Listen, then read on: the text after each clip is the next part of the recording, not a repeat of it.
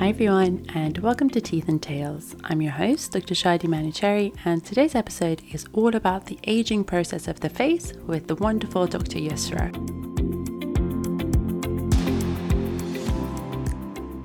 In the first part of this episode, Dr. Yusra shares a very honest account of her journey so far and how she became involved in the medical aesthetic field. Dr. Yusra also shares how she manages her family life as well as her professional life. She discusses how she copes with having the responsibility of running her own clinics as well as looking after her young family.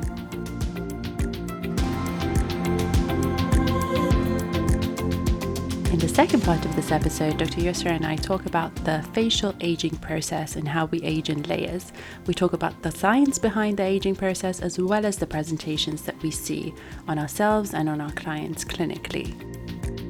We also talk about how the increased exposure to screens as a result of working from home and lockdown restrictions has impacted our skin and what we can do to combat that. So I really hope you enjoyed this episode and let's get into it.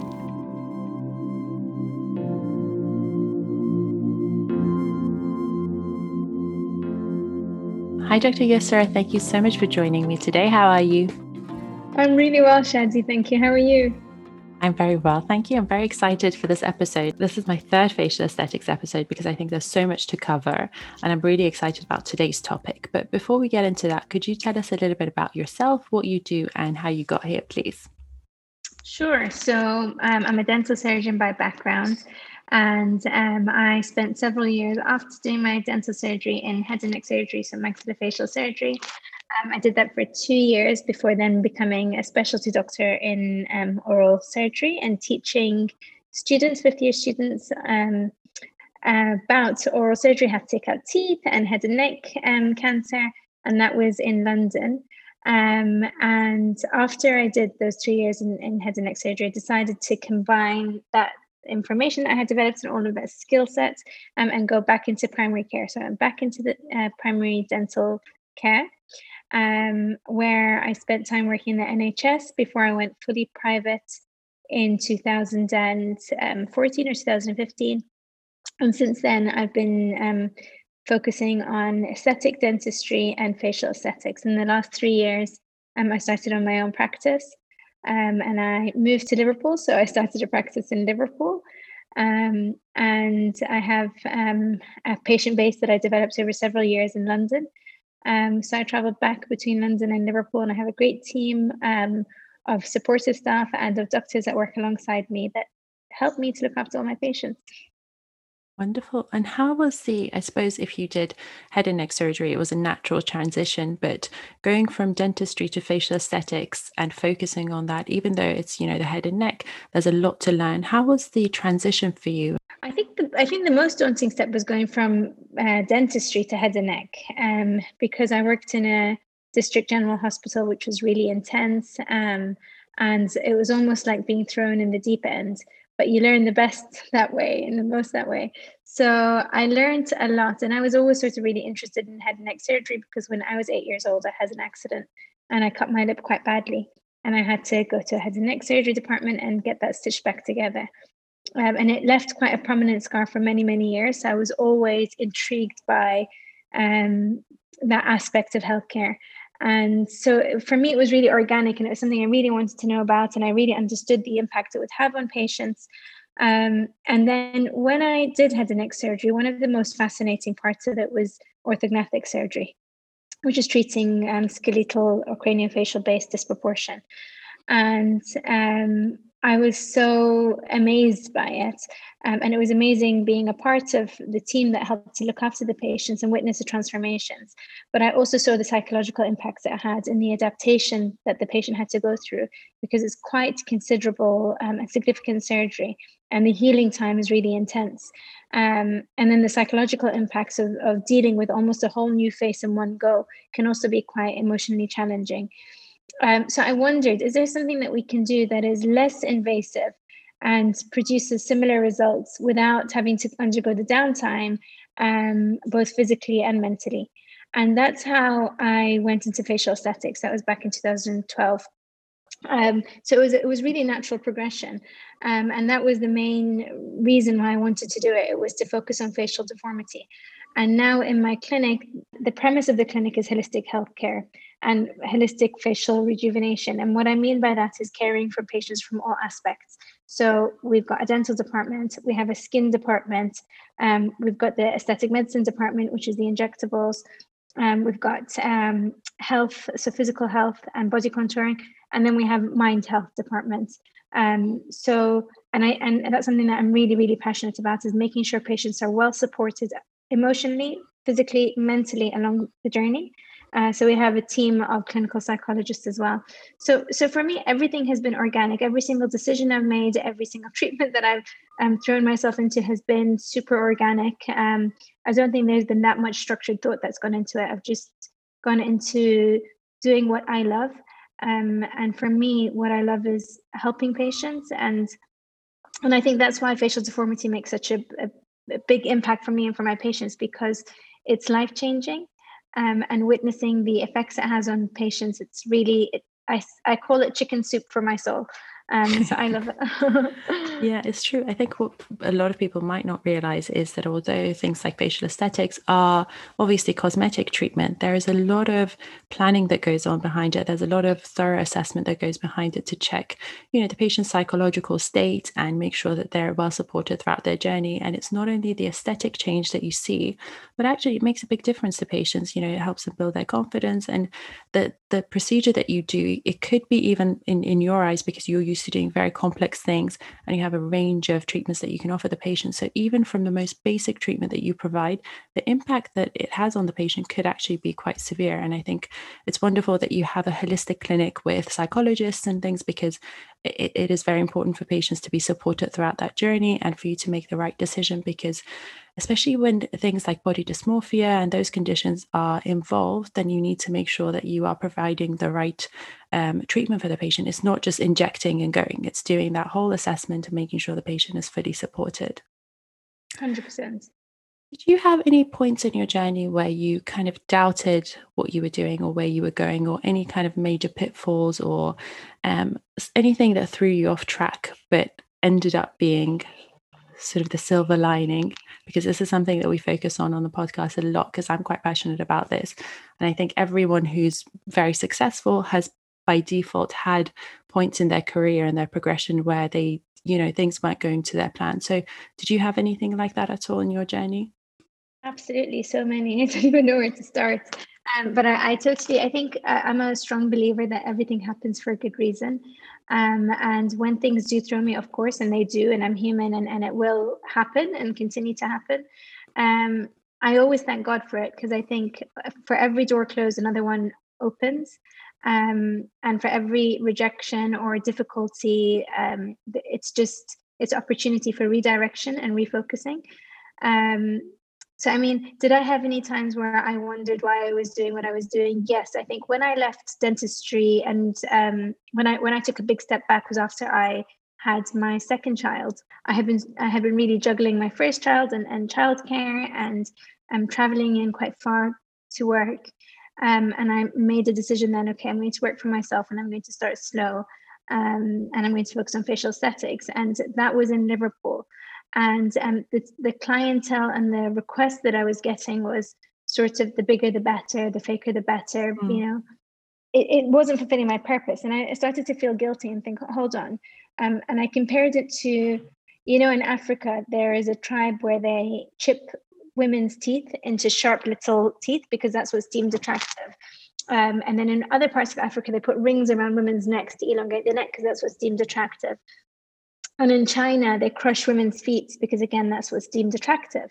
But all of it is, is un- women undergoing pain to change their morphological appearance to become more aesthetically pleasing for society. And I thought, what is the difference with that and lip augmentation for the sake, sake of lip augmentation? And I had a real moral dilemma with that. Um, and I sort of made a decision that um, I wasn't going to do it just for the sake of doing it and just because it was a fad. And that doesn't mean that I don't do lip augmentation. Of course, I do as part of um, you know facial reconstruction and, and beautification, but it's got to be for the right reasons. Um, and so if a patient comes in and says, I want big lips because my best friend has big lips, or because this mm-hmm. influencer on social media has big lips, then I will spend that time actually counseling them that they don't need it uh, and they are beautiful as they are and empowering them in other ways. Um, and I think that's that that's really fulfills my purpose and my why. And that helps me to redirect. And I'm not afraid to say no to a patient if I don't think that it's going to aesthetically um, enhance them and actually will detract from their beauty, then I will be the first person to tell them. Um, and I think it's really important, particularly in facial aesthetics, where we know that 5 to 10% of patients that come to see us do have underlying body dysmorphia. You need to screen for that. You need to have open and honest conversations, non judgmental conversations. And again, it's safeguarding a patient's uh, overall health and well being. Um, so, really defining my why was a big um, step in, in, and I think the progression of the rest of my journey. Um, I think knowing what I wanted to do and what I didn't want to do and communicating that quite openly with my patients and even on social media allowed me then to, to focus on a niche. And, um, and I feel that that niche is mainly facial reconstruction, um, anti-aging, um, and allowing people to look amazing but feel amazing. And I think the idea really is to restore and reconstruct where necessary, but never to distort. Um, and and that's my pet um, dislike in in sometimes in facial aesthetics, and we see it amongst practitioners and, and amongst the public, where they get carried away. And I think it's the responsibility of the practitioner to tell patients when to stop, to be honest about what is going to be aesthetically pleasing and what what might be distorting to them, because often patients can't see themselves in 3D. You see, they only see themselves in the mirror, which is 2D. So they don't see how their lips look when they're smiling or speaking. So in those cases, I would take a photo or a video and, and discuss with my patients. And I think at the beginning in Liverpool, that was a little bit difficult because it was, well, you know, I'll go to skin clinic then and they'll do my big lips and, and what's wrong with it. And it was it was overcoming a hurdle on the barrier. And actually it was brilliant because I don't think many people back then were having those conversations. Mm-hmm. Um, and so they'd leave and say, I've never been told that actually, and thank you so much. Um, and we would dissolve and start fresh and it was it was really beautiful to be a part of so i think it was a hurdle because i thought am i doing the right thing? And am i even going to succeed you know in this area? Because i'm not doing what patients want. But at the end of the day i think the responsibility lies with the practitioner to guide the patients. In terms of other hurdles again so many. I, I think you have to surround yourself with um, positive and uplifting people people who are going to be supportive and understanding but also equally tell you when you're when when you know when you do something wrong or when you shouldn't be doing something i think you need to be around really um, honest and supportive people who can help guide you on your journey and i think you know i wouldn't be where i am today without all of the experiences that I've had. So I always acknowledge every single person that has helped me along my journey, from working in the hospital setting to working alongside my mum, who's my biggest inspiration, um, to working uh, amongst one of the most famous dentists in Liverpool, Tracy Bell. All of them put me on a stepping stone really to get to where I am today. And for that, I'm very, very thankful.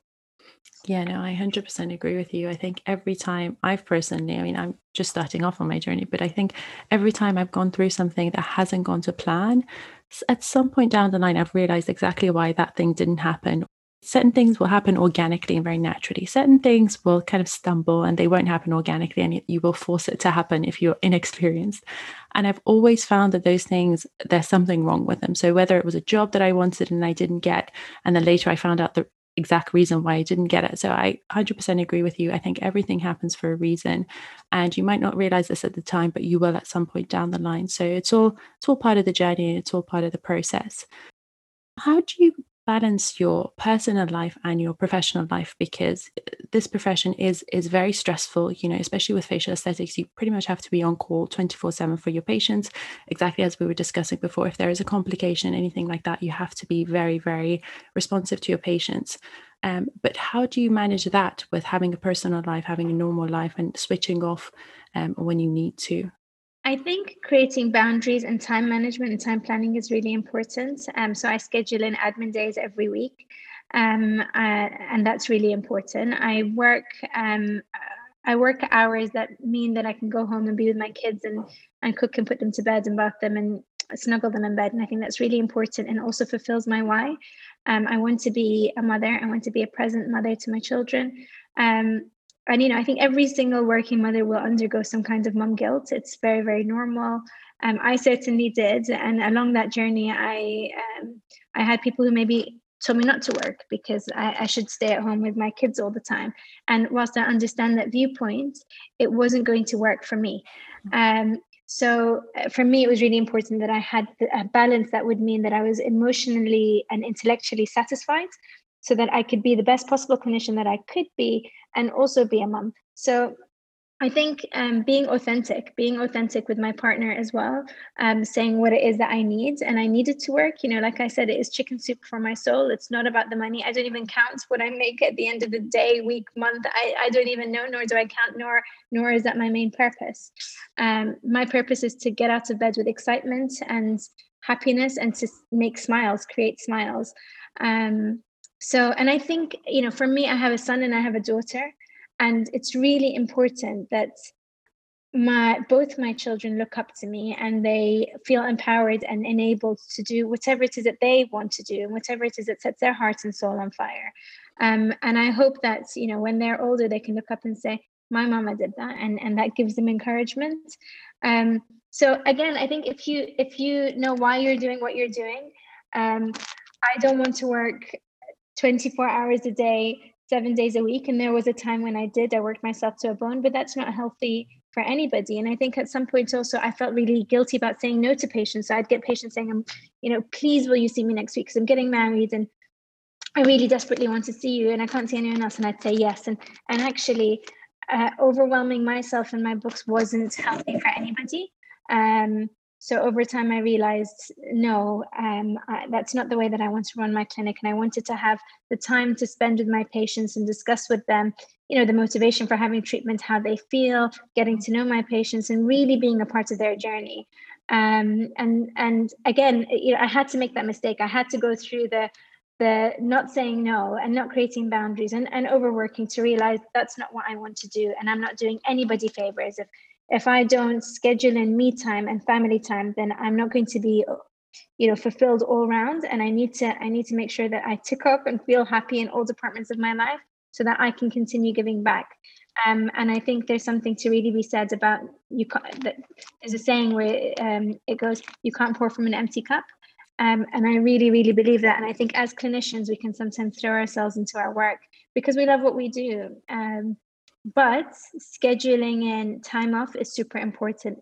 And that's also why you know when my when my business really started to take off and my clinic got busy i expanded my team quite rapidly because i knew i needed someone else that i could trust to take care of my patients. I knew that i needed a good receptionist. I knew i needed a manager. I knew i needed a clinical assistant. And they it's teamwork. It's a team effort. Um, and it's not just me that looks after my patients. It's every single member of the team. And without them without that entire family in that tree I wouldn't be able to do what I do. So um, I, I, really think that if you want to be fulfilled, you've got to have balance um, and you've got to have a good team. It, it takes teamwork. You, it's not a solo show. Yeah, I 100% agree with you. I had my fair share of working over full time. I was working 12 hours a day, six days a week. And mm-hmm. you get mm-hmm. to a point where you're so drained physically and mentally that you're not the best version of yourself, whether that's clinically or in your personal life. So I think it, that's something that everyone has to go through in their own way to find out exactly what not to do.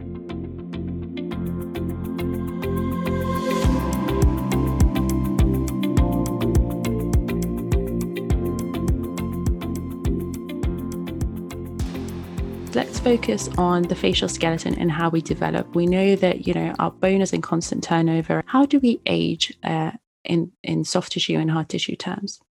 I think that's a really really good question. We age in layers. So the face, the way that we look, is um, it's not just because of the skin. Underneath the skin, you have fat. Underneath the fat, you have muscle. Underneath the muscle, you have more fat, and then you have bone. And we actually age in every single layer. Um, and that's normal. One of the first uh, ways that we start to age and the first changes morphologically that happen is in the bone. Um, and uh, and when the bone the bone is a structure, I always say it's like the foundation. Okay, so when the foundation changes, everything that sits on top will also change. When with aging in the bone, it starts to resorb, so it shrinks back. So the eye sockets start to get wider, the the nose, the bone or the aperture or the nasal aperture, we call it, widens, and so the nose starts to, to droop down. The mandible, which is the lower jaw, starts to shrink back, and so the face doesn't have much support, so it starts to look saggy. Because the bone around the eye changes, the eyebrows start to descend and they become heavy, and the eyelids become heavy. And then the eye sits further back in the sockets, and you can get um, hollowing underneath the eye. So all of that is going to make an impact on everything that sits on top, all of the soft tissue on top. And then the fat, the fat is one of the most important components of facial aging. And you have deep fat pads and you have superficial fat pads. And the deep fat pads, again, they give you structure. So in a youthful face, you've got quite a lot of cheek mass. And as we age, that fat pad starts to shrink back and it starts to go away. And because the muscle starts to become lax and the ligaments start to become lax, we call that layer SMAS, the SMAS layer, the superficial muscular aponeurotic layer. Um, and that becomes loose. So when that becomes a little bit more loose, the superficial fat pads slide down. So everything is moving. It's not it's not sitting in one place. It's dynamic. Um, so one of the main places that we age is in the mid face. It's the, it's the biggest change and what you'll start to see is you'll see that the malar fat pad changes and it goes and it shrinks away. And unlike fat in our abdomens or in our arms, where we've got, you know, fat can come and go, fat in the face, and particularly the deep fat pads, they they do not reverse, so they do not renew. They you, you cannot get that um, fat pad back, and so you'll start to see changes on the skin, and the skin starts to sag. You get lines from the nose to the mouth called nasolabial folds. The under eyes look darker and deeper because they're not supported with a nice fatty layer anymore. So they look hollow, they look gaunt. Um, and then the skin ages, and the skin will undergo normal changes such as loss of elastin. We lose collagen at a rate of 1.5% every single year over the age of 25. So by the time we're 35, we've lost about 15% of our elastin and collagen. And because the elastin holds water in our skin, we start to look more dehydrated and we get fine lines and wrinkles. The skin around our eyes is one tenth the thickness as the rest of the face. So it's one of the first places where you start to notice fine lines and wrinkles. And I get kind of young 30 year olds that come and say, Oh my goodness, what's happening around my eyes? That that, that wasn't there five years ago um, or even last year. Um, and, and really, that's why age related changes patients start to walk in around early to mid 30s because they start to notice morphological changes in their face. But it's important to understand uh, what happens in the deeper layer so that if you have a comprehensive understanding of how the different layers age, you can then formulate a, a bespoke treatment plan that addresses the different layers of aging. So, for example, if you are if you've lost fat pad in the cheeks um, or, or volume in the cheeks, then you would want to replace mass in the um, cheek area. Okay, so we address the fat loss in that area, and that's the, the fat loss in that area, selective fat loss is called lipoatrophy. But funnily enough, in the cheek, in the fat, sorry, the fat of the face works in a funny way. In some fat pads, they shrink back, and some fat pads enlarge. So the malar fat pads, they shrink back. We call that resorption. And then the jowl fat pads, hypertrophy. So they become larger. So that results in a complete change in the actual shape of the face. You go from having a heart shaped face in youth where you've got nice cheekbones and maybe a tapered chin to a more rectangular face because the chin uh, shrinks back and then the jowls become heavy. So it looks a little bit squarer over there. Um, but understanding the morphological changes means that you, you can then address it and you can flip the facial shape back to a heart shaped face, if, of course, that's what the patient desires.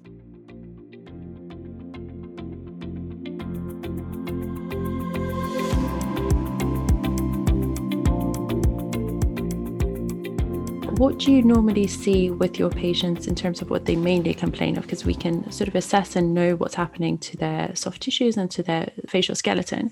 But what do patients mainly complain of when they come and see you for treatment, whether that's, you know, in their early 30s or a little bit later? So um, obviously, I run an aesthetic medical clinic, and um, whilst we have some patients who come in for a purely cosmetic enhancement to their face, the majority of them come in with what I would call aesthetic medical um, issues, and that might be disease. It, it, might be dermatological conditions. So it might be something like acne um, or excess oil, congestion in the skin, dehydrated skin, aging skin, hyperpigmentation. So that that I would uh, put under an umbrella of dermatological conditions. I see a lot of patients for that. Um, and then I have skeletal discrepancies or um, deformities. So that might be a nasal hump deformity, it might be an underdeveloped chin or an overdeveloped chin, so an imbalance in the hard tissues and in the soft tissues. Um, and then age related changes. So, and again, that will be in various different levels, but patients won't always know that. So they'll come in and say, you know, my skin looks a little bit dehydrated. I've got fine lines and wrinkles around my eyes. Um, I've got these mouth to nose, uh, nose to mouth lines, sorry. Um, and I've got um, eye bags. And those are the those are the words that they will use, and that those are the things that they will see. And so then I will look at them and make a full face assessment and say, right, well, the reason why you have these nose to mouth lines is because you've lost volume in the cheek. And the reason why you have under eye bags is because you've lost volume in the infraorbital fat pad underneath the eye. And the reason why the eyebrow has dropped is, of course, because the, the bone has changed in that area. So we can support the eyebrow with temple augmentation. We can support the tear trough with cheek augmentation and tear trough augmentation and addressing the source of the problem. So very rarely would I go, right, okay, so you've got a nose to mouth line, let's fill that. I call mm-hmm. that chasing a line and I think mm-hmm. it's it's short sighted and it's it's a very old um, method. Now we look at the source of the problem and we try and restore the lost volume, and therefore that lifts up the tissues. So a patient often has nose to mouth lines called nasolabial folds because they've lost volume in the cheek. So if you replace the volume in the cheek, that immediately lifts the nasolabial folds. And then mm-hmm. addressing the skin. And I think the skin is really, really important because it's the canvas. And if the canvas isn't looking good, then you're going to get suboptimal um, results generally. Um, so I always say start with skincare um, and skincare is something that patients can do at home, and there are interventional treatments that we do in clinic, but we can empower them with using the right skincare products that can make, again, changes at a cellular level in the skin. And I call that using medical grade skincare, um, which then optimizes the entire treatment results and the journey of the patient.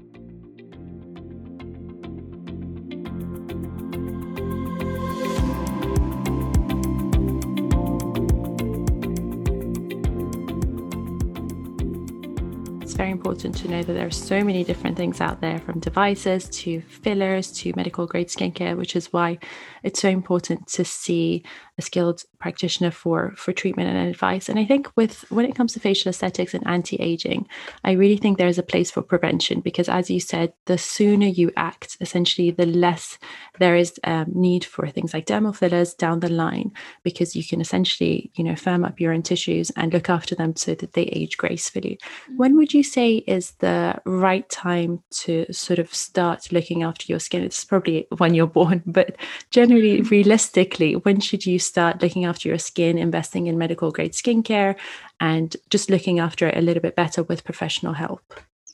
You know, I think anybody or teenage level should be using good quality skincare because prevention is better than cure. And that doesn't have to be a complex or expensive skincare regime. And I think there's appropriate skincare for teenage years there's appropriate skincare for your 20s, then your 30s, your 40s, and your 50s. And you will tailor and add in different ingredients depending on what is happening um, in that patient's skin at that time. So we know that during teenage years, patients go through hormonal changes.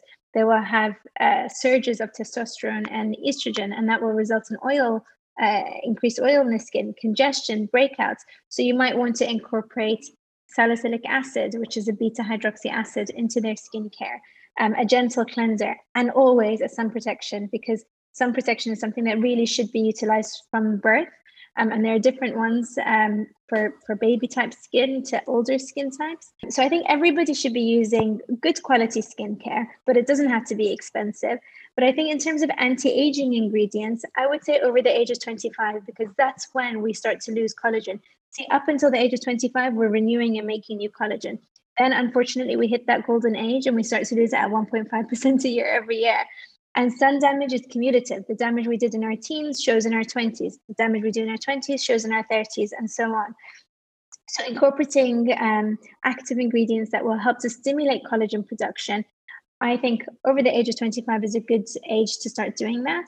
Um, and, and I call it collagen banking because we, we, we, up until the age of 25, we're putting collagen into our bank.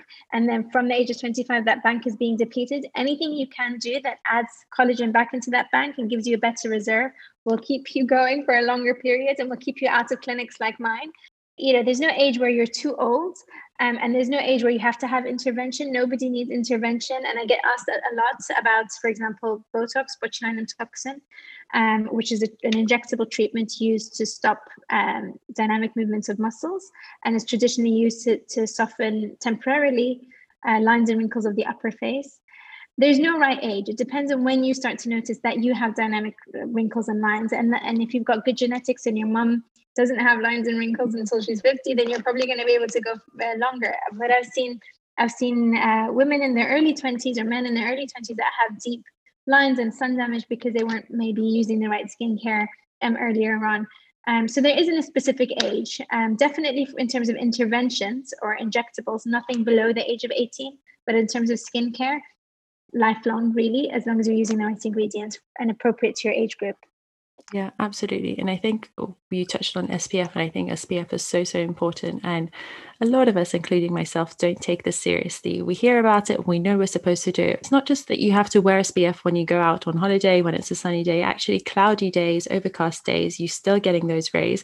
And even from computer screens, you know, phone screens, you are getting that um, that radiation. So you do need to wear SPF. Um, so, what kind of levels of SPF would you suggest? Again, this is very broad, so it's going to be specific mm. to every person, but generally, what kind of level of SPF would you advise that we wear? So, definitely over uh, SPF 30. And I think it's important to understand that SPF is just a measure um, of protection against UVB rays, which is, I always say there's two types of, of main mainly two types, but there's obviously high energy visible radiation and infrared radiation. So you've got UVA rays, and I think think A for aging, there's UVB rays, think B for burning. Then there's high energy visible light, which comes from our phones, um, our computer screens, um, otherwise known as blue light, and that actually penetrates deeper than UVA and UVB. And so during lockdown, I think a lot of people who are working from home were not wearing SPF because they thought, well, I'm just at home in front of a computer screen. And yet they started to notice pigmentation, dehydration, fine lines and wrinkles accelerating during that period. And that's because of the consistent and constant a number of hours spent in front of their computer screens without appropriate sun protection or, or UV protection or a high energy visible light protection. So a broad spectrum UV, uh, a broad spectrum sun protection factor is really important. And that means it has to cover against both UVA and UVB.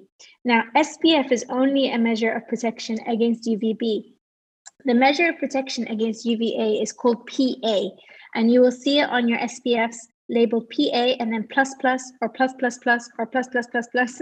So the more pluses you have, the better. Generally go for about about a minimum of three pluses at the end of the PA is what you want to go for. And you know you've got good broad spectrum UVA and UVB cover and nothing less than SPF 30. Um, I think in children it's really important also to be wearing SPF, but I think if you're if you're younger than 18 um, or if you're pregnant, try and avoid chemical SPFs. Um, and try and stick to mineral SPFs so the ingredient that you can um, that, that are good to look for is things like zinc oxide or titanium dioxide, which are mineral sun protection factors. Um, and the difference between a chemical SPF, a chemical SPF will absorb light and turn it into heat. And of course, that can impact skin. It's certainly better than nothing. So if you can't get hold of anything, definitely go for a chemical SPF. But if you, uh, because the chemicals are so tiny, they can be absorbed into the bloodstream. And so I think, generally speaking, um, I try and avoid chemicals as much as possible. And I advise that to my patients as well. A mineral SPF is going to be much healthier for your skin and for your overall health because the, the particles are much larger. So they can't penetrate through the pores. They will not be absorbed into your bloodstream. And instead of turning or absorbing the, the sunlight energy into heat, they reflect and deflect the light. Um, and so we know that pigmentation can also be caused by heat. So chemical SPFs will turn the UV rays into heat and that can cause pigmentation. So just be aware of that um, if you are pigmentation prone um, so that you can then buy an SPF that suits your skin type.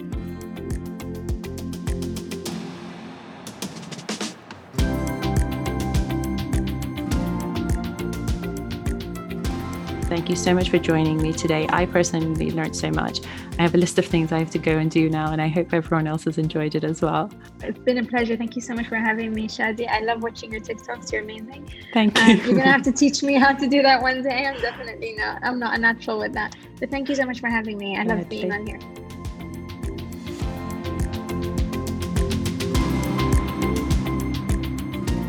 I really hope you enjoyed that episode and hopefully learned a few things. Dr. Yusra is so, so knowledgeable about this topic, and I'm so grateful that she came on the show to discuss this topic. As always, I would love to know what you thought of this episode, so feel free to reach out to me on Instagram at Dr. Shadi Manuchehri. There will be a new episode every week, so please don't forget to subscribe to the podcast to never miss an episode, and I can't wait to speak to you soon.